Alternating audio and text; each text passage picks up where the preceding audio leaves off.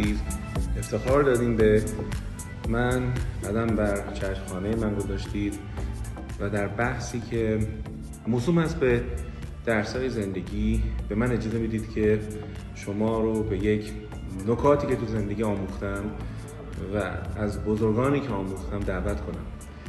ما امشب در محضر یک استاد خوب یک دوست گرانقدر یک واقعا افتخار این مملکت دکتر علی صاحبی هستیم. یک روانشناس خوب که شاگردی کلی آدم بزرگ کرده. من افتخار داشتم که چویس تئوری رو با ایشون آموختم. روایت ایشون رو از این مفهوم آموختم و همیشه دکتر علی صاحبی برای بسیاری از افراد توی مملکت الهام بخش ایران دوستی اصول داشتن پرنسیپ داشتن است. از این آدم پرسیدم برای اینکه درسای زندگی چی هستش برزن فرصت مناسبیه که هم خودم شاگردی کنم هم بسیاری از شما رو سر این سفره بنشانم. وقت شما رو نمی‌گیرم و میرم که دکتر رو دعوت کنم به بحث. سلام عرض می‌کنم آقای دکتر. سلام قربون شکلتون برم. قربون شما. آقای دکتر من نگاه هم به شما این هستش. یه آدمی که ریشه در تمدن و سنت این سرزمین داره. دلباخته مولوی دلباخته بزرگان ادبیات و فرهنگ مملکت. سر در بسیاری از جاهای دنیا گردونده شاگردی خیلی از آدم کرده زندگی در جاهای مختلف کره زمین رو تجربه کرده و حالا این آدمی که من نه تا حالا توش تعصب دیدم نه تا حالا توش چه می‌دونم من از این چیزا در دکتر علی صاحبی ندیدم و همیشه فکر می‌کردم که اگر این آدم رو ازش خواهش کنم که این همه چیز تو زندگی دیدی خوندی آموختی یاد دادی.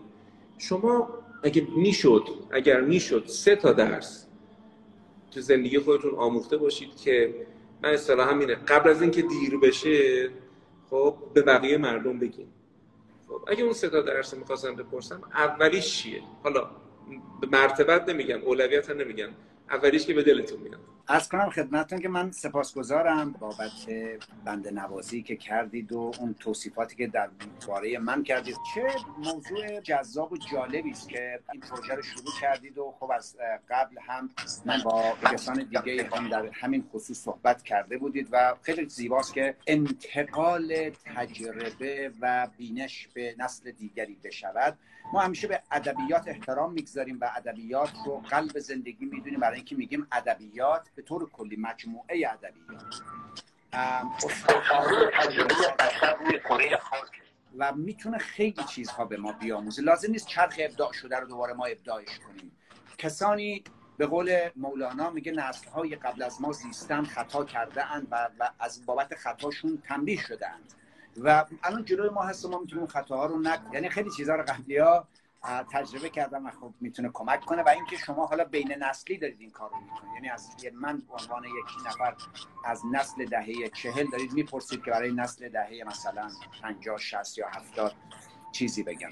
درست خیلی زیادی رو در هر حال روزگار به ما داده دیگه. ما این مو رو میگه روزگار همینجوری مجبور به ما سینه در حال خیلی چالش کرده طبیعتا وقتی ما تجربه می‌کنیم چیزهای مختلف توی زندگی این چیز پرهزینه یعنی خب بعضی از تجربه ها ممکنه که از تجربه گر چیزی باقی نگذاره. گاهی اوقات ما متوجه میشیم. من آقای دکتر امروز صبح یه سر درسی بودم بعد یکی از دانشجوها می‌گفت اصلا من الان که این مفاهیم رو میشم کنار هم می‌ذارم اصلا فکر می‌کنم تا حالا چی کار می‌کردم؟ یعنی مثلا مواجهه با این مفهوم یه مفهومی از جنس به قول شما خودشناسی باعث شده بود که دیگه یک برای یکش دو نمی‌شد. و می‌خوام بگم که انگاری که انگاری شما دارید در ضمن به من میگید که ای رضای شیری یه جور گشادگی نسبت به تجربیات جهان.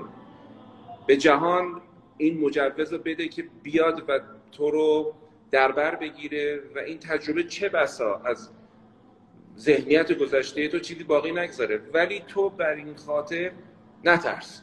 یعنی اجازه بده که دنیا و تجربیاتش به زندگیت بیاد و دوگ یه گوشه نشین فقط بگو که دنیا همینه و من و این عشقه و حالا نمی‌دونم این فکره و می‌دونی خودگویی و خود خندی عجب مرد هنرمندی. امیدوارم درست فهمیده باشم. به روایت خودم می‌خواستم بگم که یه همچین چیزی رو به ماها میآزمونید و خودتون رو زندگی کردیم یه جمله از مسیح من خیلی سالها پیش آموختم خیلی کمک کرد به من که آزمون کنم همه آموزه ها و مفاهیمی رو که والدینم به من آموزش دادن مدرسه آموزش داده آموزش های رسمی کشورم بوده فرهنگ هستم به من آموزش داده. میگه که مسیح میگه از انسان های تک کتابه بترسید. انسانی که باید یک کتاب داره و فکر می‌کنه همه حقیقت جهان این تو ریخته است بترسید. چون اینها خیلی متعصبن و اصلا به کتاب های دیگه نگاه نمید حالا این کتاب رو می‌تونید شما هر چیزی بگیریش دیگه.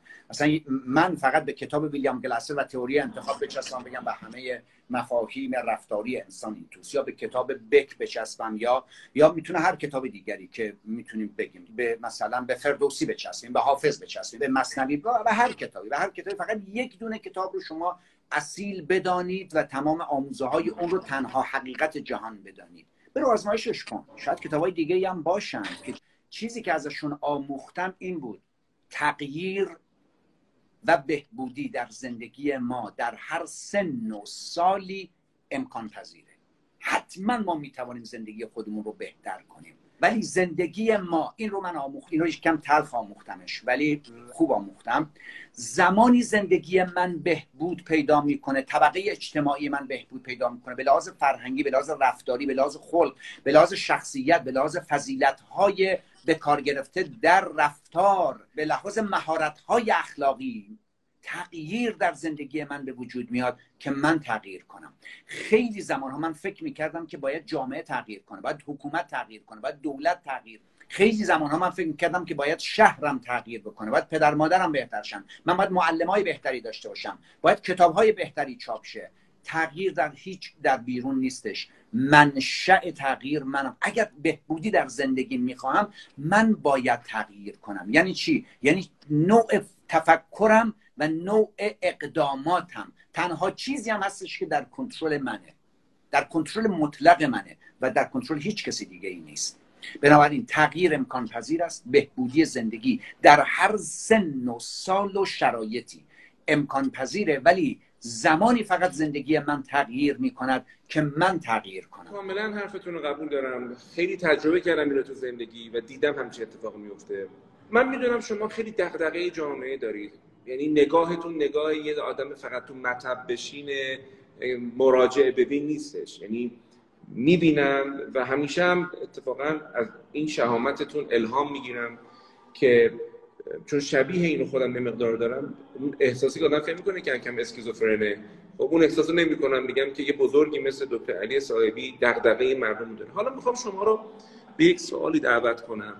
این سوال از جنس توسعه هستش. یکی از نقدهایی که به روانشناسی وارد میشه به این معنی که میگن یک کتابی هستش روانشناسی و توسعه هشت مقاله توش داره. ترجمه شده ترجمهش بد نیست تو ایران منم خوندم. یکی از بحثایی که می‌کنه میگه وقتی ما میریم روانشناسی یاد می‌گیریم و مثلا کجا یاد می‌گیریم؟ من, من میگم. مثلا میریم تو یک انستیتوی خوب یک کشوری مثلا لندن فرانکفورت سوئیس امریکا تورنتو بعد اینو ور میداریم برمیگردیم به کشورهای خودمون. کشورهایی که در حال توسعه هستن. فرض کنید ایران فرض کنید پاکستان یک کشورهای جنس ما با مسائلی که ما داریم. میگه خطری که تهدید می‌کنه اینه که جنس اون گفتمانی که را میفته اون پارادایمی که را میفته از این جنس هستش که به آدمه میگه تو مسئول همه چیز و بد و خوب و نیک زندگیت هستی. یعنی تاکید می‌کنه که اتفاقات زندگی خب تو توی سهم داری. خیلی هم سهم داری. بعد من حالا میشنم فکر می‌کنم می‌بینم context این جمله که عید دو شیری تو تمام انتخابات مهمه فلان فلان فلان. context این توی جامعه ای هست که نسبتا انتخاب کردن توش آزادتره. نسبتا نسبت بین مثلا حاکمیت خدمات عمومی و مردم نسبتیه که به جایی که همیشه حاکمیت شما رو مکلف بدونه که ال کن بل کن ال کن حاکمیت رسیده به این نتیجه که شما حق هم داری. خب تو اون بستر همچین کتابی نوشته میشه و من اون تئوری رو یاد می‌گیرم. میام تو کجا می‌خوام استفاده کنم؟ تو جایی که خیلی حق تعریف نشده. و نگرانی چی هستش؟ یعنی یکی از نقدهایی که وارد می‌کنم و من واقعا من فکر می‌کنم بهش. یکی از نقدها اینه که وقتی سهم انتخاب رو انقدر می‌بریم بالا ولی context مون context ی که انقدر تو سهم نداری واقعا. من می‌خوام به شما عرض کنم اگر مثلا واکسیناسیون خب به نسبتی که مثلا ما داریم من دارم کشور خودم مثال می‌زنم من و شما هم الان تو یه جا نشستیم. تو این کشور که واکسیناسیون به هر حال به این شکل داره اعمال میشه. sanction هست تحریم هستش. نمی‌دونم. ترکیه هم دارم می‌بینم کشور اطراف هم دارم می‌بینم. خب من می‌بینم خدمات عمومی که باید به مردم من داده بشه طوریه که ما از این بحران فعلا نمی‌تونیم بیرون بیاییم می‌خوام میگم دامنه انتخاب کردن هم یه مرتبه کمتر می‌خواستم می‌خواستم در تکمله فرموده عزیز شما اضافه کنم. بگم که یه سری چیزهای دیگه هم ورود می‌کنه که انتخاب ما رو تحت شعا قرار میده. و می‌بینی که هممون یه مرتبه این انتخابمون تحت شعا قرار می‌گیره. جسارت کردن. خواهش می‌کنم. ببینید آقای دکتر من این چون این رو خیلی من باش رو هم دیگه این یه سوال خیلی جدی است من روش خیلی اندیشیدم.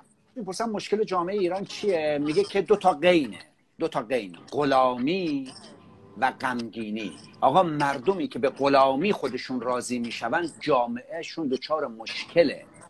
کمتر کسی رو میشه به غلامی بردش مگر اینکه خودش آمادگی غلامی باشه. حالا بعد دو تا سروش میگه من چون روی مفهوم فکر کردم دو تا قین غلامی و غمگینی مشکل جامعه ایران. او میگه. گفتین دو تا قین مشکل ایران یکیش غلامی بود. غلامی بود یه دونش هم غمگینی. این که مرد غمگینی. خب حالا اینو من به این دلیل گفتم که می‌خواستم خدمتتون فقط این نکته رو بگم که ایشون تا که ازش سوال کردن سریع جواب رو داد. گفت من روی این موضوع خیلی فکر کردم. یعنی سوالی نیستش که الان شما بکنید من بخوام فکر کنم. حالا سوالی هم که شما کردی من روش خیلی فکر کردم. یعنی خیلی زیاد باش مواجه شدم. چه جالب آره برای همین آماده این آمادگیشو دارم که پاسختون رو بدم. ببینید اولا که این تکسی که میگه که مردم باید انتخاب دارن و باید تغییر بکنن مال شرق نیست. مسلمان ها در خاورمیانه یک کتابی دارن به نام قرآن. در قرآنشون آمده که ان الله لا یغیر ما به قوم حتی یغیر ما به انفسکم آقا زندگیتون رو تغییر نمیده مگه شما تغییر کنید؟ کدوم حاکم میاد به شما دموکراسی میده به شما حقوق بشر میده؟ در کجای جهان آمدن اصلا دادن؟ مردمشون گرفتن. آقای مهندس بازرگان در دهه 60 یه مصاحبه کرد با مجله دنیای سخن. دو تا مجله بیشتر اون موقع نبود. یه آدینه بود یه دنیای سخن. ازش می‌پرسن که آقا چجوری میشه حقوق مدنی خودمون رو مردم به دست بیارن؟ میگه خب ببین چجوری می‌تونیم دولت رو متقاعدش کنیم که حقوق مدنی مردم رو بهشون واگذار کنه؟ میگه یادتون باشه حقوق ما و آزادی ما نه دادنی است و نه گرفتنی بلکه آموختنی است. این گفته مهندس بازرگانه. مردم باید یاد بگیرن حقوقشون کدومه.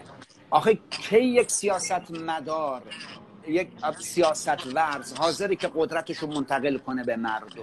بنابراین اگر جامعه بهتری می‌خوایم ما باید مردمان بهتری بشویم. من اتفاقا اونه که گفتی رو می‌خواستم همینه بگم. زندگی من تغییر می‌کند. اگر من تغییر کنم جامعه من بهتر می‌شود. اگر ما تغییر کنم. می‌خوام بگم جامعه ایران می‌تونه بهتر بشه. بله کی؟ زمانی که من و توی ایرانی بهتر بشویم. جامعه می‌تونه خیلی بهتر بشه. ببینید دکتر شیره من یک نمونه خیلی عینی بگم خدمت ببینید من خیلی موقع به افراد میگم آقا خیلی از بلاهایی که الان سر ما داره میاد که حاکمیت با ما کاری نکرده که. ما خودمون میاد من سوار ماشین میشم توی شهری. لحجه ندارم لحجه اون شهر رو. راننده تاکسیه با من دلا پنجدا حساب می‌کنه. خب؟ دقیقا. یعنی یعنی ما خودمون هم یه جایی شدیم. من آخه دیگه همینه دیگه. من می‌خوام بگم حالا اون هستش ولی در کجا مهارت های اخلاقیمون رو به کار می‌گیریم؟ من قبول دارم جامعه شناسی الان اینجا باشه میگه که تمام این رفتارهایی که در این انسان ها هستش جامعه ساخته است. این جامعه چون خراب بوده چون دولت چون حاکمیت خراب بوده این صفات ساخته شده. ولی من الان ثابت می‌کنم بهتون اصلا چنین چیزی نیست. نمونه واسهتون میگم خدمتتون که چرا این اتفاق افتاده. ببینید طرف اومده کولر ما رو نصب بکنه. چون می‌دونه من از کولر سرم نمیشه دلا پنجلا با من حساب می‌کنه. من معلم چون می‌دونم که یک نفر درمانده است با اون دلا پنج حساب می‌کنم. کدوممون الان چقدر از اینایی که توی دادگاه ها هستن و دارن نسبت به هم بیانصافی می‌کنند؟ کدوم یکی از اینا رو حکومت به زور اینا رو مجبورشون کرده که شما بیا بیانصافی کنید؟ یه بخشی از اخلاقم ما این دیگه. استاد ملکیان یه نکته قشنگی رو میگه. میگه اگر همه ما اخلاقی رفتار کنیم حکومت از قدرت میفته و واقعا میفته حکومت از قدرت. اگر همه ما اخلاقی بیستیم یه جایی به یه نفر اگر ظلم می‌کنن نگیم به من ظلم نمیشه بس من کاری ندارم. بنابراین ما می‌تونیم زندگی قشنگتری داشته باشیم به لحاظ فردی به لحاظ اجتماعی و به لحاظ خانوادگی. اگر ما تغییر کنیم ما باید مسئولیت بیشتری بپذیریم. ببینید جوامع کم توسعه کی می‌خواد بیاد بیاد توسعهشون بده؟ هیچ کسی توسعه نمیده اینها رو. من در زمانی که عراق رو می‌خواستن حمله کنن تونی بلر نخست وزیر بود. و جورج بوش من اون موقع خارج از کشور بودم. تونی بلر سخنرانی می‌کرد با مردم عراق می‌گفت ما میایم براتون دموکراسی و دارو میاریم جورج بوش میگفتش که ما حقوق بشر براتون میاریم من اونجا داشتم به انگلیسی سخنرانی می‌کردم که پخش می‌شد. گفتم عزیز من ما رو به خیر شما امید نیست شر مرسان. نمی‌خوام که تو بیای برای من دموکراسی بیاری. تو با این دیکتاتور ما از پشت معامله نکن. ما خودمون بلدیم چه جوری برای کشور خودمون برنامه ریزی بکنیم. ما می‌تونیم خودمون یه کارایی بکنیم و با باید تحول رو از خودمون شروع بکنیم. این ولی اینه که میگن چون برخی از دوستان جامعه شناس ما میگن که خصلت های انسان ها تحت تاثیر روابط اقتصادی و روابط اجتماعی است و این خصلت ها رو داره. یعنی اگه یه دولت دموکرات بیاد اینجا سر کار مردم متفاوت میشن. من میگم ببین من تجربه دست اول خدمتتون بگم آقای دکتر شیری دولت استرالیا. من می‌دونید که من مقیم استرالیام. الان که در ایرانم و برای ایران کار می‌کنم ولی در حال من اقامت اونجا رو دارم و در اونجا سالها کار کردم. من 29 سال در استرالیا کار کردم. کار جدی با مراجعین. دولت استرالیا یه نمونه کوچولو می‌خوام بگم واسهتون یه نمونه خیلی کوچولو.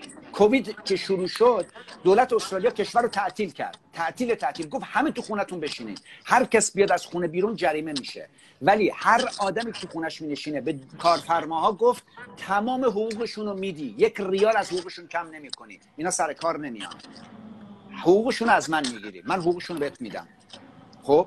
و کسانی هم که بیکار بودن یا کارهای شخصی داشتن بهشون یه حقوقی داد به نام job seeker و یه حقوقی به نام job keeper job keeper یعنی job تون رو نگه دارید. من حقوقش رو میدم. تو خونه بشینه نیام بیرون که کسی آلوده نشه. می‌دونید دیگه الان در استرالیا اصلا کووید نیست. هیچ آدمی یک دونه نمونه نیست یک دونش نیست. همه آزادن دیگه اونجا. چون قشنگ مدیریت کرد اونجا رو. به زیبایی مدیریت کرد. همینجوری.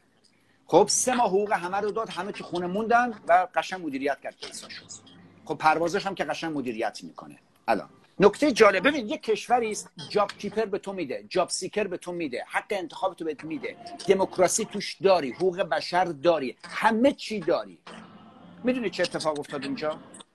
نه. بخش بزرگی از مهاجرینی که در اونجا زندگی می‌کنن و مهاجرین افریقایی ایرانی افغانی. خب فرم باید پر می‌کردن که آقا ما چند نفریم و کار آزاد داشتم خودم. خودم کار آزاد داشتم حالا دیگه حقوق ندارم دولت بگیره. بخش بزرگی از اینها سه تا فرم پر کردن و سه تا حقوق گرفتن از دولت که داره بهشون خدمت می‌کنه.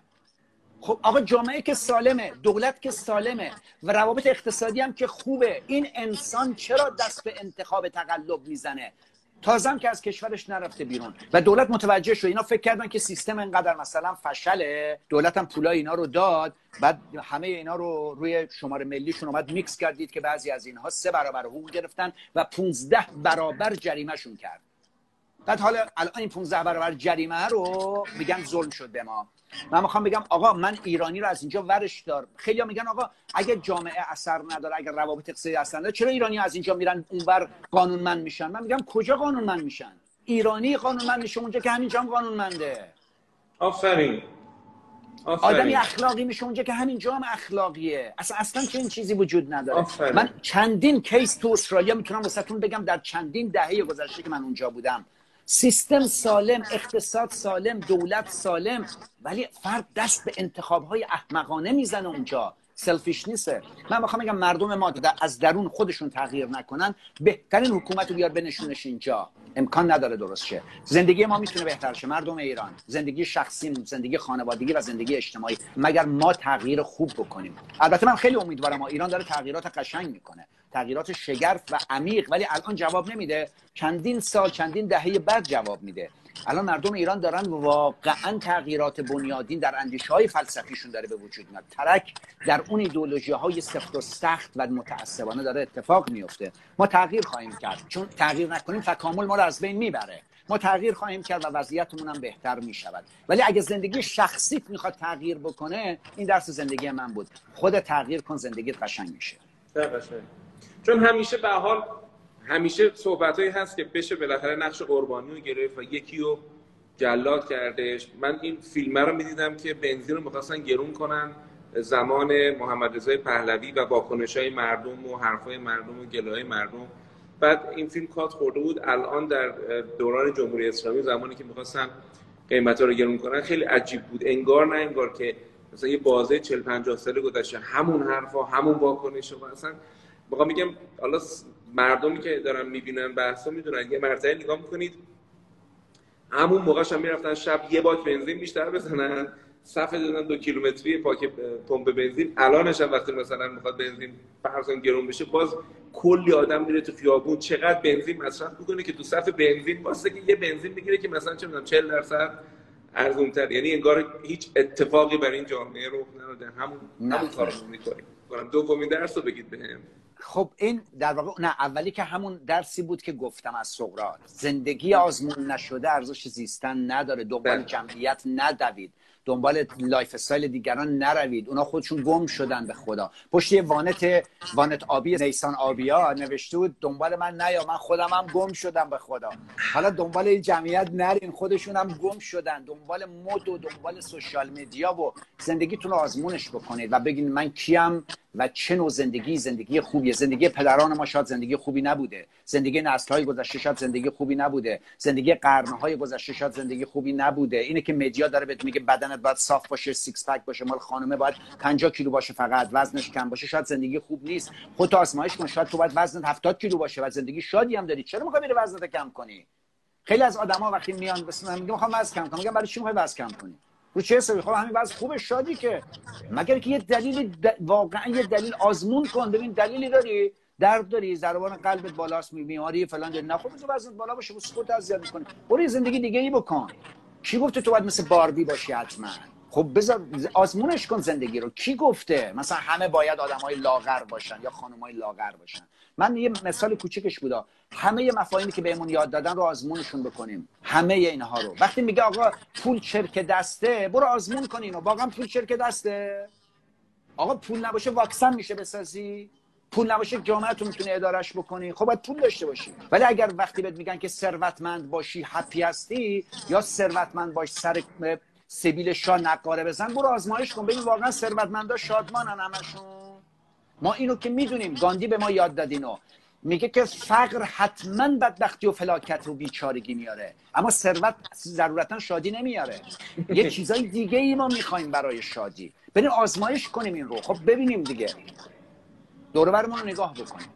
این که درس اول بود. درس دوم اون بود که ما می‌توانیم زندگی خودمون رو تغییر بدهیم. ولی زمانی زندگی ما بهتر می‌شود که من بهتر بشوم. بله. من تغییر کنم. و سوم اینو از حافظ یاد گرفتم واقعا به بسیار کمک کرد. ولی بعدا که چویس تئوری خوندم دیدم به لحاظ علمی گلاسر و همچنین گاتمن و همچنین تئوری های هیجان مدار هم این رو ثابت کردند در عمل. حافظ میگه که دریق و درد که این همه سال ندانستم که کیمیای سعادت رفیق بود رفیق. آقا درس سوم زندگی من این بود. آدمی که رفیق خوب نداره کیفیت نداره زندگیش. می‌خوای می‌خوای زندگی کیفیت داشته باشی باید رفیق خوب داشته باشی. آقا یه رفیق خوب داری به نام علیرضا شیری نصف شب گیر میفتی زنگ می‌زنی میگی میگه علیرضا من یه مشکلی دارم. اون نمیگه که بابا تو چرا این غلطه کردی تو این مشکل افتادی؟ میگه آدرس بده بیا مشکلتو حل کنم. بعدا که منو در آورد میگه که خب تو چرا این غلطه کردی؟ رفیق خوب و روابط روابط. روانشناسی کنترل درونی نشون داد. انسان زمانی که به زندگیش نگاه می‌کنه کیفیت زندگی ما مساوی با کیفیت روابط روابط ما با عزیزان با اطرافیان با رفقا با اعضای خانواده. ما اگر روابطمون کیفیتش افت بکنه و من فکر کنم دنبال ثروت و شهرت و زیبایی و معروفیت و قدرت و اینها بروم و روابطم رو دست کم بگیرم هیچ سعادتی نصیبم نمیشه. من خودم کیفیت زندگیم همیشه عالی بوده. زمانی که واقعا کم پول بودم یا بی پول زمانی که یه فرشمن بودم تو دانشگاه یعنی فقط با, با شهریه دانشگاه زندگی می‌کردم یه کیفیت زندگی عالی داشتم. زمانی که مکدونالدز خریدن دکتر چیری مکدونالدز نمی‌تونستم بخرم با درآمدم چون 5 دلار بود مکدونالدز خب؟ ولی کیفیت زندگی من تاپ بود. عالی زندگی. یعنی چی؟ یعنی چی کیفیت زندگی تاپ بود؟ آها آفرین. یعنی که من از گذر زمان لذت می بردم یعنی من کیف می کردم یعنی من زندگیم هم لذت داشت هم معنا داشت. و احساس پشتیبانی می‌کردم. و احساس می‌کردم. یعنی احساس ثروت می‌کردم. خب؟ و چرا؟ چون روابط بسیار خوبی هم با خواهرم یه دونه خواهر بیشتر ندارم. هم با برادرام هم با همسرم هم با فرزندانم هم رفیق رفیق رفیق. رفقای ناب زیرخاکیایی که هیچ جا پیدا نمیشن. و برای رفاقت می‌دونید که رفاقت و دوستی از قانون کشاورزی تبعیت می‌کنه. اول باید بکاری هسته. اول باید گندم رو بکاری تا یه خوشه بد بده. همه میگن رفیق خوب پیدا نمیشه. میگه معلومه پیدا نمیشه. رفیق خوب اگه مثل دونه های بارون از بالای آسمون بریزه رو سر کسی میریزه که تو خیابونه تو که تو خونتی که بارون رو سرت نمیریزه. خب؟ آره واقعا باید بسازی و باید برای رفاقت وقت بذاری انرژی بذاری معرفت بگذاری براش. و باید حریم رفاقت رو رعایت بکنی. و, و باید بدونی که رفاقت یعنی چی. ما خیلی در باب دوستی چیز نمی‌دونیم. تو مدرسه به ما رقابت یاد میدن متاسفانه. تو جامعه رقابت. به خدمتت گفتم گفتم که این جامعه شناس خوب کشور ما. آقای رضا علی قلی میفرماید که نیروی محرکه تاریخ در ایران حسادته. آقا حسادت نمی‌ذاره من رفیق داشته باشم دیگه. رفیقم یه ماشین شیک داره من شب تا صبح خوابم نمی‌بره. خونش بهتر شده من خوابم نمی‌بره درآمدش بهتره وضعیت بهتری داره. رفاقت باید یاد بگیریم. از کجا؟ از توی مدرسه از توی همین رادیو تلویزیون باید یاد بده به بچه های ما با چجوری رفیق بشین؟ چجوری دوستی بکنید؟ خب اینا اینا نکته این درس سومه و من واقعا این درس درس بسیار بسیار زیبایی بوده برای من. به من انعطاف پذیری یاد میده تحمل میده. مدارا کن با مردم مدارا کن. و تا جایی که می‌تونی خدمت بکن اپیکور به ما می‌گفت هم اپیکور هم اپیکتیتوس هم سنکا. میگه که زندگی زمانی بهترین بهترین معنای خودش رو به تو نشون میده که تو بخشی از انرژی وقتت و پولت رو برای خدمت به رفیقت و به هم نوعت مصرف بکنی. هم نوعت رو نه رقیب خودت ببینیش. رفیقت ببینیش که باید بهش کمک کنی. و این اصل دکتر این درس به من یه چیزی رو آموخ خیلی خیلی زیبا بود. شکست هیچ آدمی روی کره زمین به نفع من نیست. و موفقیت هر آدمی روی کره زمین اخلاقی یا موفقیت اخلاقی. موفقیت اخلاقی هر انسانی به نفع منه. واقعا به لحاظ عینی به نفع ماست. وقتی ما با انسانهای کامیاب روبرو می‌شویم باید کمک کنیم انسانها کامیاب بشن. و این یکی از درس های بسیار شگفت چقدر قشنگ بود من واقعا سومی رو واقعا انتظار نداشتم. یعنی احساس کردم یک علی صاحبی داره حرف می‌زنه که اینو آزموده. یعنی هم لذتش رو چشیده هم رنجش رو چشیده و چقدر چقدر قشنگه مثل بقیه فرمایشاتون. می‌خوام حالا یکم از یه زاویه دیگه نگاه کنم. سهم عشق کجا میادش؟ و مشخصا نه عشق به معنی خیلی جنرال و افلاتونیش ازدواج خوب عشق اینا رو سهمش کجا می‌بینید مثلا برای خود من خیلی سهمش جالب بود برای خودم درس زندگی خودم هزینهش هم بله. دادم چون به آره. نظرم با حلوا حلوا درن شیره نمیشه این آره. می‌خواد کار می‌بره ببینید عشق رو به معنای به معنای عام کلمه اگر بگیریم که باز توی همین رابطه که من خدمتتون بودم شما بدون عشق که نمیتون رفیق داشته باشی و همسرت هم باید رفیقت باشه. یعنی در واقع ما در تئوری انتخاب و در نظریه گاتمن داریم میگه زمان یک زوج بهترین زوجن که رفیق باشن با هم و دوست بتوانن بشون ولی عشق رو من هم اونجوری که حافظ گفته از صدای سخن عشق ندیدم خوشتر. و همچنین مولانا میگه میگه عشق استرلا و اسرار خداست. ببینید عشق اگر نباشه که زمین خیلی سرده اصلا زندگی سرده بدون عشق. مولانا میگه هر چی گویم عشق را شرح و بیان چون به عشق آیم خجل گردم از آن. عقل در شرحش چو خر در گل بخفت شرح عشق و عاشقی هم عشق گفت عشق اصلا یه عاشقی گرد سر و گندار سر است. عاقبت ما را بدان رهبر است. آره در هر حال عشق جایگاه خاص خودش رو داره. عشق بسیار بسیار منزلت کم نظیری داره. اگر نگیم بی نظیر در زندگی ما. و آدمایی که عاشقند خب آدمایی که عاشقن عاشق طبیعت عاشق حیوانات عاشق وجودات و عاشق انسان دیگری هم می‌تواند بشود. واقعیت امرش. به من همیشه بعضی ما میگن آقا شاعر مطلوب تو کیه؟ چون من مثلا تمام شعر شاملو رو هم دوست دارم شعر شاه هم حفظم به خاطر اینکه ساختار شعر شاملو به گونه است که میشه راحت حفظش کرد. من میگم نه از من من شاعر مکتوب من اخوان سالسه و هوشنگ ابتهاج. اینان این دوتان در زمانه معاصر. ولی یه شعر رو اخوان که زیباترین شعر اخوان هست این رو رفته به استقبال حافظ که میگه عاشق نه روزی کار جهان سرایت ناخوانده درس مقصود از کارگاه هستی.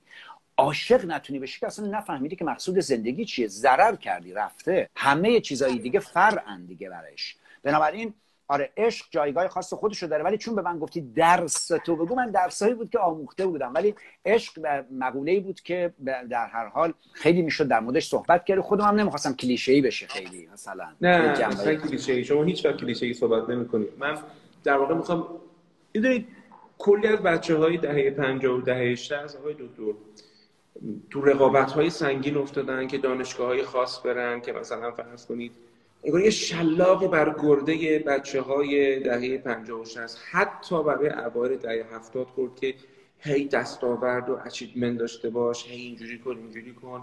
بنابراین مثلا خیلی از بچه ها فرصت شاید تعشق و به این معنی پیدا نکردن و یا حداقل این وعده رو نزد خودشون میپروراندن که من دختر مثلا فلان دانش رفتم دانشگاه فلان مثلا مهندسی فلان خوندم میرم بعد با یه طبقه ای از آدمایی مثلا فلان برخورد می‌کنم. بعد دید اون طبقه شاید او رو انتخاب نمی‌کنه. اون طبقه مثلا میره شاید مثلا دختری با دستاوردهای کمتر رو میره انتخاب می‌کنه. پس این پدیده که طبیعتا شما بسیار بیشتر از من باهاش برخورد دارید که ما کلی از دخترهای و پسرهای شایسته ای داریم که الان مثلا تو دهه چهارم زندگیشون هستن حتی دهه پنجم زندگیشون هستن و اساسا عاشقی نکردن.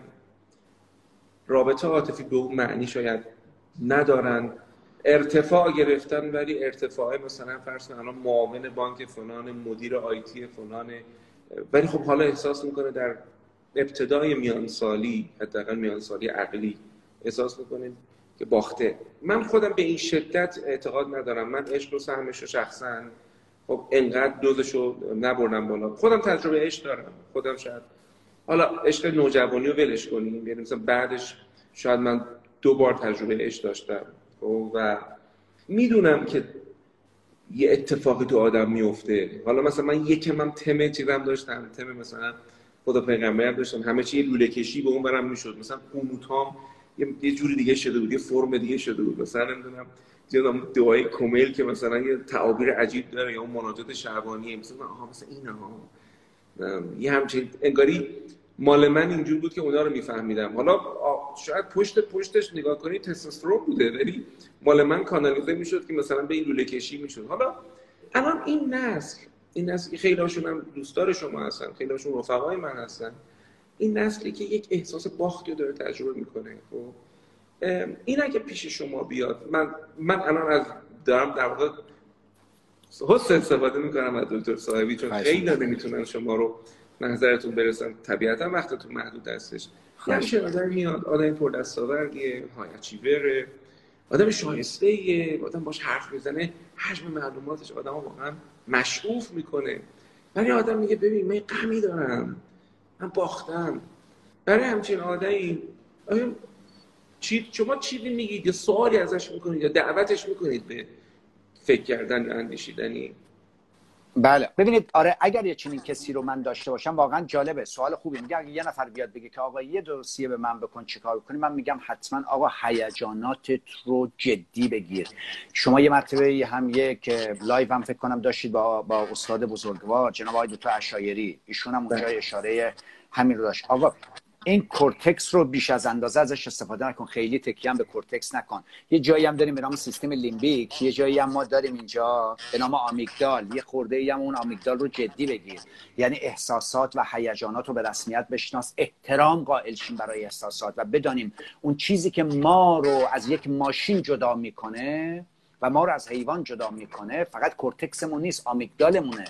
یعنی اون بخش بزرگ هیجانات که می‌تونی سعی کن اول هیجانات تو خودت درک بکنی بفهمیش هیجان رو براش احترام قائل باشی و اجازه بده احساسات در درون تو تبلور پیدا بکنه و حس بشه. بسیار از آدما احساسات خودشون رو نمی‌شناسن.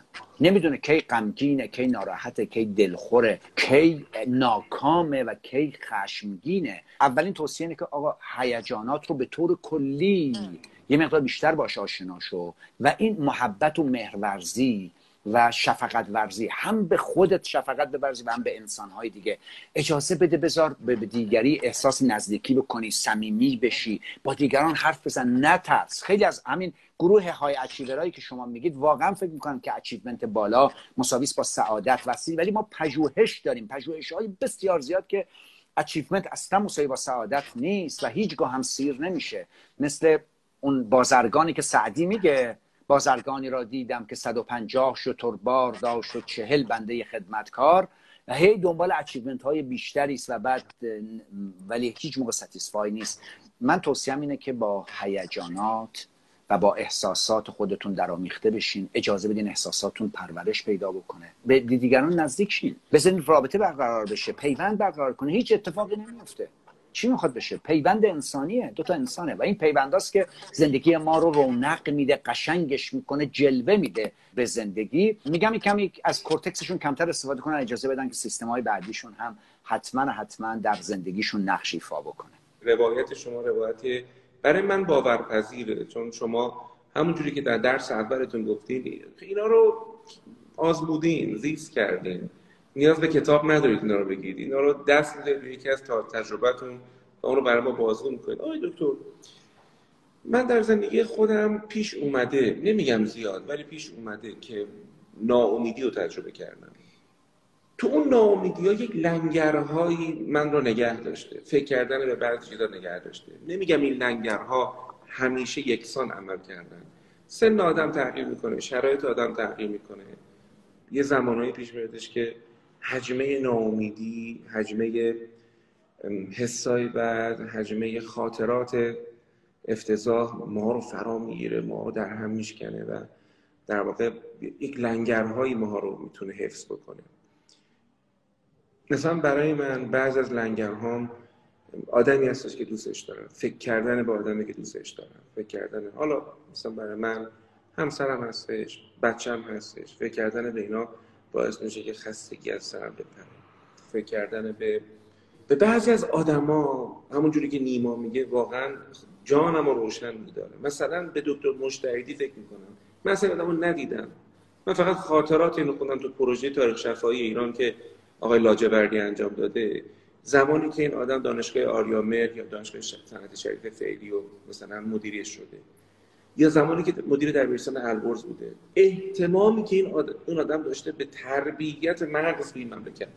مثلا میرم کتاب خاطرات محمد علی فروغی رو می‌خونم. نگاه می‌کنم بابا این آدم اون حجم از معلومات اون حجم از مسئولیت های حکومتی و دولتی رو دوشش بوده. با چه دقتی نشسته مثلا چه نکاتی رو نوشته. و من اینو می‌خونم. و از خودم خجالت می‌کشم. میگم آقا تو بالاخره برای این مملکت ببخشید جسد خودم میگم. تو چه غلطی کردی؟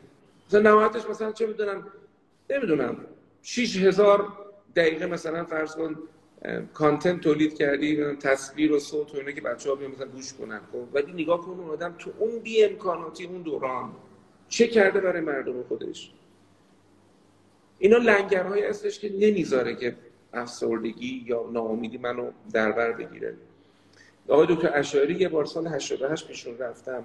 حالا حالم زیاد مناسب نبود. گفتش که افسردگی عقل یا دل. گفتم دلم افسرده است. گفت تا زمانی که عقل کار می‌کنه پس کار کن. و خدمت کن به مردم. حالا اندازه خودم. حالا می‌خواستم بپرسم که دکتر علی صاحبی اگر حجم ناامیدی یا ناملایمتی یا حسادت یا زیرابزنی سمتش میاد لنگر این آدم چیه تو زندگی؟ لنگرهای این آدم چیه؟ اگر می‌تونید به ما بگید. بله. آیا من یه برنامه دارم که توی همین دبتر چویس توی دو چیزامون فکر می‌کنم یه سه ساعتی یه برنامه تلویزیونی ساختم. سخت همین که آقا اصلا جوامعی که نابود شدند ولی یعنی تخریب شدن در حد نابودی ولی دو مرتبه بلند شدن. ملت هایی که این همه بهشون تجاوز شد و مخروبه شدن مثل آلمان بعد از جنگ دوم جهانی. خیلی از ملت های دیگه. و افرادی که پدر اینها رو در آوردن کردنشون تو زندان. شما نمی‌دونید آنچه بلا بود سر اینا آوردن ولی هنوز راست قامت ایستادن با اونهایی که طبیعت بهشون حمله کرده است. بیماری سیل زلزله طلاق جدایی می‌دونید مرگ فرزند چطور سرپا ایستادن؟ یک دونه مشخصه مشترک دارند. چشمانداز ویژن. چشمانداز دارن. آقا کجا می‌خوام باشم و مأموریت من در زندگی چیست؟ من کیستم تو این دنیا؟ سقل زمین کجاست؟ من در کجای زمان ایستادم این رو قبلا برای خودمون باید بسازیم. انسانی که چشمانداز داره مثل کشتی که قطب نما داره. وقتی که طوفان بدین و میچرخونش 20 بار و نمی‌فهمه که کجا افتاده ولی قطب نمایی بهش میگه شمال واقعی تو کجاست. چشمانداز یا ویژن؟ چشمانداز خودتون رو اول تعریف کنیم. من علی صاحبی چند سال فکر می‌کنم عمر می‌کنم. خب یه برآورد می‌کنم بگم پدر من 88 سال عمر کرد عموی من مثلا 90 سال عمر کرد یه عموی دیگه هم 92 سال. من میگم اوکی منم حالا الان سلامتم وضعیتش بهتر شده من ورزش می‌کنم من مثل پدرم کله پاچه نمی‌خورم من خیلی خیلی مراقب بدنم هستم. این بدنم هم مثل امامزاده ازش مراقبت می‌کنم نه مثل سطل آشغال هر چیز بریزم توش. خب ورزش می‌کنم بعد کیفیت زندگی بهتری دارم رفیقای خوبی دارم که هورمونای قشنگی تو بدنم میریزه. روابطم پس منم می‌تونم به پدرم زندگی بکنم. 80 سال.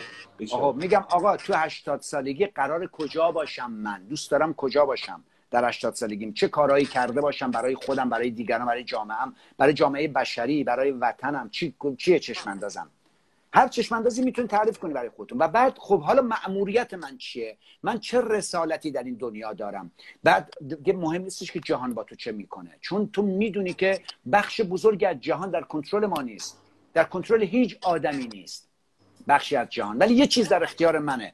جهان هر بلایی سر من بیاره اینکه من به اون بلایه چه پاسخی بدهم پاسخه در اختیار منه. بر چه اساسی باید پاسخ بدم؟ مأموریتم چیه روی کره زمین؟ من کیستم در اینجا؟ و بعد چشماندازم چیه؟ کجا قرار است باشم؟ ما چشمانداز نداشته باشیم. مأموریت یا رسالت یعنی میشن خودمون رو تعریف نکرده باشیم. هر واقعه و رخداد بیرونی می‌تونه منو زمین گیرم کنه. من به خیلی از افراد میگم باور نمی‌کنید آسیب هایی که به من وارد شده است یا فشارهای یا بحران ها خیلی خیلی زیاد بود. ولی من هرگز احساس قربانیگری نکردم. چرا؟ چون من یه ویژن داشتم و یه میشن داشتم که باید به کدوم سمت و سو برم. و از دیدگاه من اینه کسای دیگه پاسخهای دیگه البته دارن. خیلی از متفکرینی که ما خوندیم چیزی دیگه ای میگن. جستجوی معنا بودن و فلان بودن و الگو داشتن و اینها. ولی ویژن و میشن داشته باشی. من یه بار در ارتباط با یکی از این بازیگرایی که خودکشی کرده بود و خیلی همه می‌گفتن آقا تلویزیون کشتش مردم کشتش فلان. من میگم عزیز من این آدم اگه ویژن و میشن داشت از ناسام اینو بیرونش می‌کردن نمی‌رفت خودشو بکشه. وای باری که یه تلویزیون مثلا ملی ایرانی مثلا بیرونش کردن. خب سوات مثلا اصلا کل همه رادیو تلویزیون چقدر میارزه مثلا؟ مثلا چیه همه این؟ مثلا از ان بیرونت کرده باشن کلا. خب تا مثلا آقا با مهندس بازرگان رو نگاه کن نخست وزیری که وسط ها عهد رو بریدن بهش گفتن برو کنار. اصلا عین خیالش نبود که وقتی یه چیزی گفتم مسواکش رو می‌زد می‌رفت میخوابید کارش رو انجام می‌داد. چون یه ویژن خاص داشته و یه میشن خاصی داشته. هو کرز که اصلا این نخست وزیر هست یا نیست اصلا؟ من مادرم با ایشون کار می‌کردن آقای دکتر. بله. در نخست وز... در دوره نخست وزیریشون. من حتی در کودکی میادم میاد که ایشون میگه یه پیکان داشت. خودشم رانندگی میکردش. و اینو مادرم نقل می‌کنه ما مادر من تجربه عجیب داره. با چند نفر کار کرده. با مرحوم بازرگان مرحوم بهشتی مرحوم رجایی با با همه اینا کار کرده. و یه بار میگفتش که آقای مرحوم مهندس بازرگان مثلا افتار اگر مثلا ساعت چه می‌دونم 5 6 بود خب این کارش طول کشته بود. طول کشته مثلا تا 7 8 بعد مثلا می‌خواست براش بالاخره افتار بیارن. بعدشون میگفتش که نه من افتارم و با حالا منظور که مال دولت رو نمی‌خورم. من میرم مال خونه زندگی خودم می‌خورم. آدم خیلی مقید به اینجور مسائل و خیلی یعنی واقعا چیز نایابی آدم فکر می‌کنه. دکتر شیره یه خاطره واسه تو بگم از مهندس بازرگان. چون من خیلی خیلی دوره دانشجویی این خوشبختی رو داشتم خیلی می‌رفتم محضرش و خیلی خیلی باش مراوده تک به تک داشتم. یه بار این وقتی دکتر سامی رو کشته بودنش بله. براش خط گرفت مهندس بازرگان توی انجمن اسلامی مهندسین. خب حاجی بخشی حزب الله ریخت با اون ماشینش و با اون پاترولش و با در دستگاه حزب الله. و همه اینجا رو به هم ریختن و شیشه رو شکوندن و رفتن. هفته بعدش آقای مهندس بازرگان یه نامه نوشته بود به به آیت الله خمینی که آقا این جنگ فرسایشی است فقط تخریب می‌کنه دو ملت شیعه رو دو ملت مسلمان رو دو ملت منطقه رو. این جنگ رو شما بسپریدش به مجلس. ما بیایم بریم صلح کنیم با صدام. تخریب نشه. بعد این چون این نامه رو نوشته و سرگشاده بود حاجی بخشی حزب الله و یه سری از این ادعا با آقای دکتر عبدالله صحابی رو و آقای مهندس بازرگان رو و یکی دیگر از همراهاشون رو اومده بودن گرفته بودن توی ماشین برده بودنشون ته ساوه توی یک طویله گاو توی طویله انداخته بودن در رو از اون ور بسته بودن اومده بودن.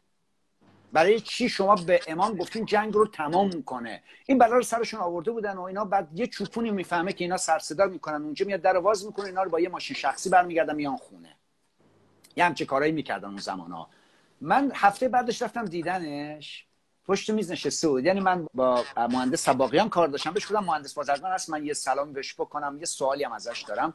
خیلی خیلی برام مهمه. رفتید که هستش گفت آره تو دفترش. بشین رفتم اونجا و سلام علیکم گفتم آقای مهندس بازرگان شما زمانی که اکبر هاشمی رفسنجانی هیچ نبوده تو این کشور شما رئیس دانشکده فنی دانشگاه تهران بودید. زمانی که یکی از این آره یکی از این انقلابیون هیچ کار بوده است شما نماینده مصدق بودید در اینکه پالایشگاه آبادان رو از انگلیسی ها تحویل بگیرید. خب شما قبل از اینکه اصلا هیچ از اینا قلم داشته باشن شما تحول در قرآن نوشی. این همه آدم مؤثری هست. اصلا کسی نمیشناخت کسی از اینا رو که بعد اومدن شما رو کردن تو عنوان نخست وزیر که مردم نیروهای ملی بیان به سراغتون و الان این بلا رو سرتون میارن ناامید نمیشید؟ من این سوالم از دمدو امید و ناامیدی بود. ناامید نمیشید که این کشور به کجا میره؟ خب ببین من یه رسالت برای خودم تعریف کردم. همه این بلاها در مسیر اون رسالت هست. من کار خودم رو می‌کنم و اون چیزی که باید انجام بدم رو انجام می‌دهم. و نتایج بیرونیش کاری ندارم. و این خیلی درس بزرگی بود. یعنی مهندس بازرگان اگه تا آخر عمر خیلی راست قامت ایستاد محکم و درست به خاطر اون پدیده ای بود که داشت رسالت داشت برای خودش و چشمانداز داشت که به کجا می‌خواهد برود. و همیشه هم امیدوار بود. همیشه. میگفتش که اوضاع می‌تونه بهتر از این ها بشه واقعا درود میفرستیم برای تمام بزرگانی که تو این کشور اومدن و بر رسالت خودشون و ایستادن بدون اینکه بخوام به مردم آسیب بزنن این طلبکار از مردم نبودن و سعی می‌کردن که متواضعانه به ما یاد بدن که بالاخره یه کاری بکنید. به جایی که طلب داشته باشید. من در خودم حرف می‌زنم. به جایی که نق کن. ببین تو چه خدمتی می‌تونی کنی. من معتقدم که همون که شما از کلمه قربانیگری استفاده کردید من هم اجازه بدید وام بگیرم. این بازی وحشتناکی که یه سری احساس قربانی بودن دارن و همیشه باید یک جلادی رو تعریف کنن. یه زمانی این جلاد نمی‌دونم دربار نمی‌دونم پهلوی. یه بار این جلاد نمی‌دونم. همیشه یه جلاد بیرونی هست بدونی که آدم سهم خودش رو در این بازی بخواد ببینه. و طبیعتا دنبال رابین هودی باشیم که اجنبی بیادش نمی‌دونم برای ما کاری می‌کنه یا حتی نه اجنبی نه یه کسی رو قهرمان سازی کنیم ازش که بیاد ما رو بقلا درستمون کنه احتمالا این نگاه کودکانه هیچ وقت به یک توسعه سالم پایدار نمیشه. مادامی که درس دوم شما رخ بده. یعنی من برای خودم اقدام بکنم یا به تعبیر قرآن کریم یک ازقاموی داشته باشم یا بالاخره تو در جایگاه مدیر نشر هستی در جایگاه یه آدمی هستی که تاثیرگذاری روی چهار تا آدم. تو مثلا معلم هستی استاد هستی اونجا مثلا آدمی باش که کم نگذاری. من ممنونم که اینها رو به نیکی به نیکی و از تجربه زیسته خودتون برای ما در گذاشتیم من مطمئنم کسایی از دهه هفتاد دارن این برنامه رو نگاه می‌کنن و خیلی جوان هستن خیلی. اگر شما خواهش کنم برای این بچه ها یک چیزی بخواید بگید یک inspiration یک الهامی یک نکته ای بخواید بگید ما رو بر چه چیزی مهمان می‌کنید؟ من دو تا, دو تا پیام واسه دارم دهه هفتادی ها یا کسایی که خیلی جوونن نسلای جوان تر از ما. پیام اول این که ببینید هنگامی که روزگار با شما نمی‌سازد روزگار رخدادهای بد از اینکه دوستتون دوست دختر دوست پسر نامزدتون طرد کنه ولتون کنه بره بی وفا بشه. از اینکه در یک مصاحبه شغلی انتخاب نشوید از اینکه پذیرش یک دانشگاه رو نگیرید. هر آنچه که منفیه براتون رخ میده یه چیز رو بدونید. یک اصل جاودانه در هستی وجود داره. بهش اعتقاد داشته من پنج تا اصل هستی جاودانه هستی رو از آموزه های حکما درش آوردم. یه دونش اینه. همه چیز تغییر می‌کنه. هیچ چیز پایدار نیست. این نیز بگذرد. در بدترین شرایط همیشه اینو بگید که آقا این میگذره. همچنین که لحظه های شادم گذشته لحظه های خوب شاد سرحال بودن خب اون هم گذشته است. لحظه های تلخ هم میگذره. هیچ چیزی در جهان تا به حال پایدار نبوده است. هیچ چیزی. و این هم پایدار نخواهد بود. خب بنابراین این خودش امید به وجود میاره که آخر دنیا نیست. تغییر می دو ماه دیگه وضعیت دیگه اینجوری نمی‌بینن. شما خیلی موقع به فجایعی که برامون اتفاق افتاده سالها و تعریف می‌کنیم میخندیم. میخندیم به واقعه تلخ.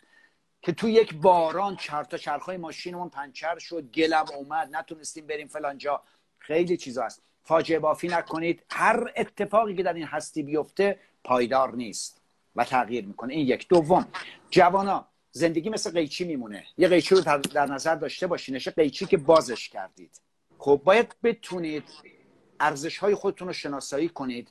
و در جهت ارزش ها در جهت اون چشمانداز حرکت کنید. ولی اگر اشتباه کردید از اینجا اومدید هر چه سریعتر خود ارزیابی کنید و فیدبک بگیرید از دیگران. من به کدوم سمت و سو میرم؟ از دیگران feedback بگیرید. خیلی از انسان ها اگر نخواهید ازشون feedback بهتون نمیدن. یکیش خود من. من آدما تا زمانی که مستقیما از من نپرسن. که من دارم درست میرم یا نمیرم اصلا بهشون چیزی نخواهم گفت. برای اینکه میگم شعور داره خودش خرد داره. بپرسین اگر هر چه ببینید اگر که این این مسیر دیگه شما اگر این مسیر رو بیایید اینجا بفهمید اشتباه کردی خیلی راحت می‌تونید بپرید بیاید اینجا که مسیر درسته. ولی اگر نپرسید دیر بشه اینجا این گپ رو نمی‌تونید پر کنید. توی 17 سالگی 20 سالگی تا سایید ولی وقتی رسیدید به مرز 50 اینجا امکان پرش از اینجا به اینجا خیلی سخت میشه. نمیگم محاله ها بنابراین تا جایی که می‌تونید از دیگران فیدبک بگیرید خودتونم خودتون ارزیابی کنید. من دوست دارم چگونه انسانی بشوم الان کجام؟ دارم چیکار می‌کنم برای که اون انسان بشوم؟ و سعی کنید که ببینید کجای این قیچی هست. اگه تو راه درستتونین که ادامه بدید. ولی اگر در جاده غلط هستید سعی کنید که بتونید بپرید این بر هر چی سریعتر بپرید این بر مسیر رو راحتتر میرید و راحتتر می‌تونید بپرید. این life مثل قیچیه. بنابراین حالت قیچی گونه زندگی رو بیاد داشته باشید. بی‌نظیر بی‌نظیرم از این استعاره و analogy که به ما یاد دادین. یک پسر 19 ساله امروز یه جایی بودم ماسکش برداشت و گفتم چرا گفتم ماسک رو گفت بر نمیدارم. گفتم چرا؟ گفت خیلی دماغم مونده است. خندیدم. گفتم داری با من صحبت می‌کنی؟ من خودم اول دماغم به دنیا اومده بعد بقیه اعضا و جوارم آمده بعد که ماسکشو برداشت داشتیم با هم صحبت می‌کردیم یه حرفی خیلی جالب به من زد. گفتش که ببین این سوال از من پرسید. گفتش که علیرضا شیری تو مثلا چیه نظره برای زندگی من؟ فکر کردم گفتم که ازت خواهش می‌کنم تو زندگی مسائل جدی بگیر. اگه مثلا داری شبی 20 سال لغت وکابلری حفظ می‌کنی واقعا جدی حفظش کن. اگه می‌خوای مثلا بری چه می‌دونم بدن سازی مثلا چه می‌دونم سه روز تو هفته می‌خوای بری بدن سازی 45 دقیقه یک ساعتی که اونجا هستی واقعا واقعا ورزش کن. وقت حرام نکن نمی‌دونم ول نچرخ تو بوفه نمی‌دونم الافی نکن. یکی جدیت رو ازش خواهش کردم. یکی هم این که واقعا تلاش کنه. یعنی من احساس می‌کنم بچه ها همه دنبال میونبرن دکتر صاحبی.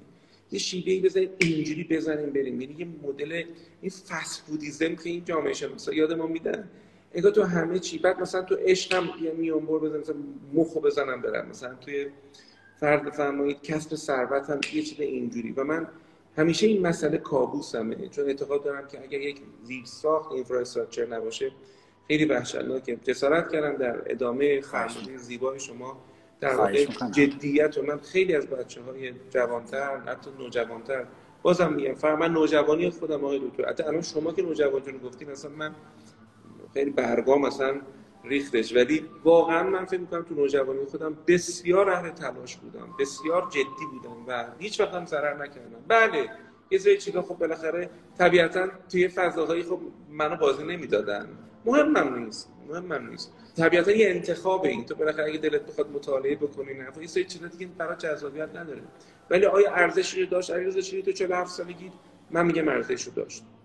من میگم اون جدیت ها اون تلاش کردن ها ارزش رو داشتش یه چیزی دستم هست. یک مال خودمه. کسی نمی‌تونه به این راحتی بیمعنام بکنه. دقیقا. دقیقا. حرف قشنگ که شما زیاد دارید ولی حرف پایانی که مایل هستیم که ما رو بهش دعوت کنید چی هستش؟ من هم بعض موقعی که کتابامو بچه ها میارن امضا کنم یه جمله واسهشون می نویسم خودم هم اینو خیلی دوست دارم. میگم آینده شاید تاریک و مبهم باشه اما تکلیف ما روشنه. بله. جستن یافتن و آنگاه به اختیار برگزیدن و از خیشتن خیش با روی پیفکندن جهان و دنیا رو جدی نگیرین اما زندگی خودتون رو جدی بگیرید. چقدر عالی. دکتر خیلی کتاب دارید. خیلی. ترجمه تعلیف. یه دونه ای که بله. خودتون باشی دمی خوش هستید چیه که ماها بیم مردم میان بخونن؟ یه کتاب اخیرا در آوردم آخرین کتابم اسمش از زندگی سراسر قصه گویی است. بله. در مورد قصه.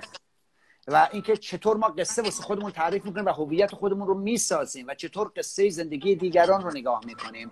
ولی اگه بخوام به, به دوستان اینجا توصیه کنم یه کتاب نوشتم به نام فضیلت گم شده مسئولیت پذیری مسئولیت پذیری به عنوان فضیلت گم شده است. آقا این فضیلت تو رفتار ما گم شده. ما مسئولیت گریزیم مسئولیت افکار اعمال و مسئولیت اقدامات خودمون رو باید یاد بگیریم بپذیریم. موقع زندگی زیباتری خواهیم داشت.